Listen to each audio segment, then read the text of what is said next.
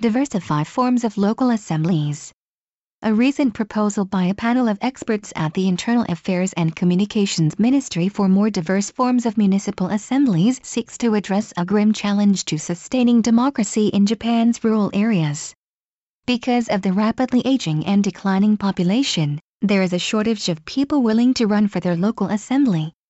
In small towns and villages, a majority of assembly members win their seats uncontested. Last year, a sparsely populated village in the mountains of Kochi Prefecture made headlines when it contemplated the idea of abolishing its elected assembly in favor of an all-resident council, which verges on direct democracy, because it feared that the assembly will soon become unsustainable amid a dearth of candidates. Although the village has shelved the idea for now, its problems are not unique and could potentially crop up in many other depopulated municipalities. Currently, assemblies for prefectures, cities, towns and villages, the deliberative organs of local public entities under Article 93 of the Constitution, run on a uniform mechanism irrespective of size, with members directly elected by local residents voting on budgets and ordinances. The report compiled by the ministry panel last Monday proposed creating two new forms of local assemblies for small towns and villages. Each municipality will be asked to decide between maintaining the current mechanism or adopting one of the two new options. The first option eases rules against assembly members concurrently holding another job.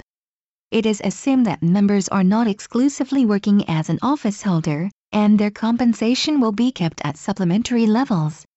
Assembly sessions will be held on weekends or weekday evenings to make holding down a regular job easier.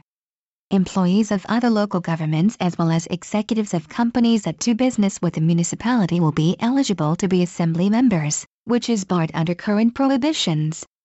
To ensure fairness in business transactions with such companies, matters pertaining to contracts and the disposal of assets will be removed from the Assembly's jurisdiction. The other option envisages an assembly composed of a small number of full-time elected members.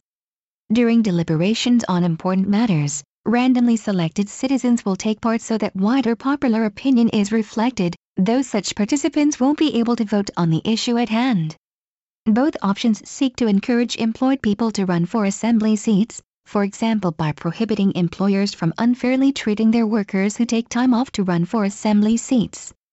Behind the proposal, which was greeted with caution and protests by heads of municipal assemblies, is the growing shortage of candidates in assembly elections held by small municipalities.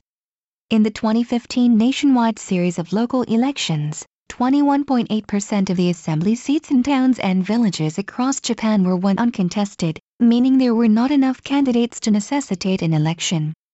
That ratio surged to 65% among municipalities with a population of less than 1,000.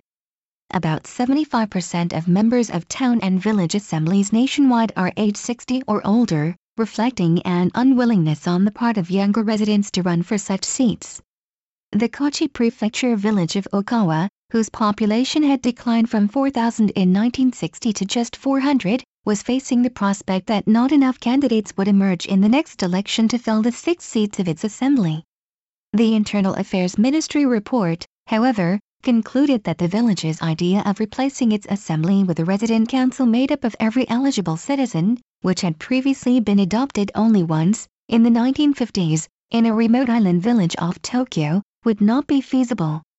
It said the village would have too difficult a time gathering all of its residents, many of whom are elderly and lack consistent transportation means, for regular meetings. The government plans to further weigh the proposal. Diversifying the forms of municipal assemblies may entail changing the power and functions of the assemblies, including relations with the heads of local governments, whose power they are supposed to check. But the situation demands a flexible approach to sustain democratic representation at the local level in the face of Japan's demographic challenges. All possible means should be explored.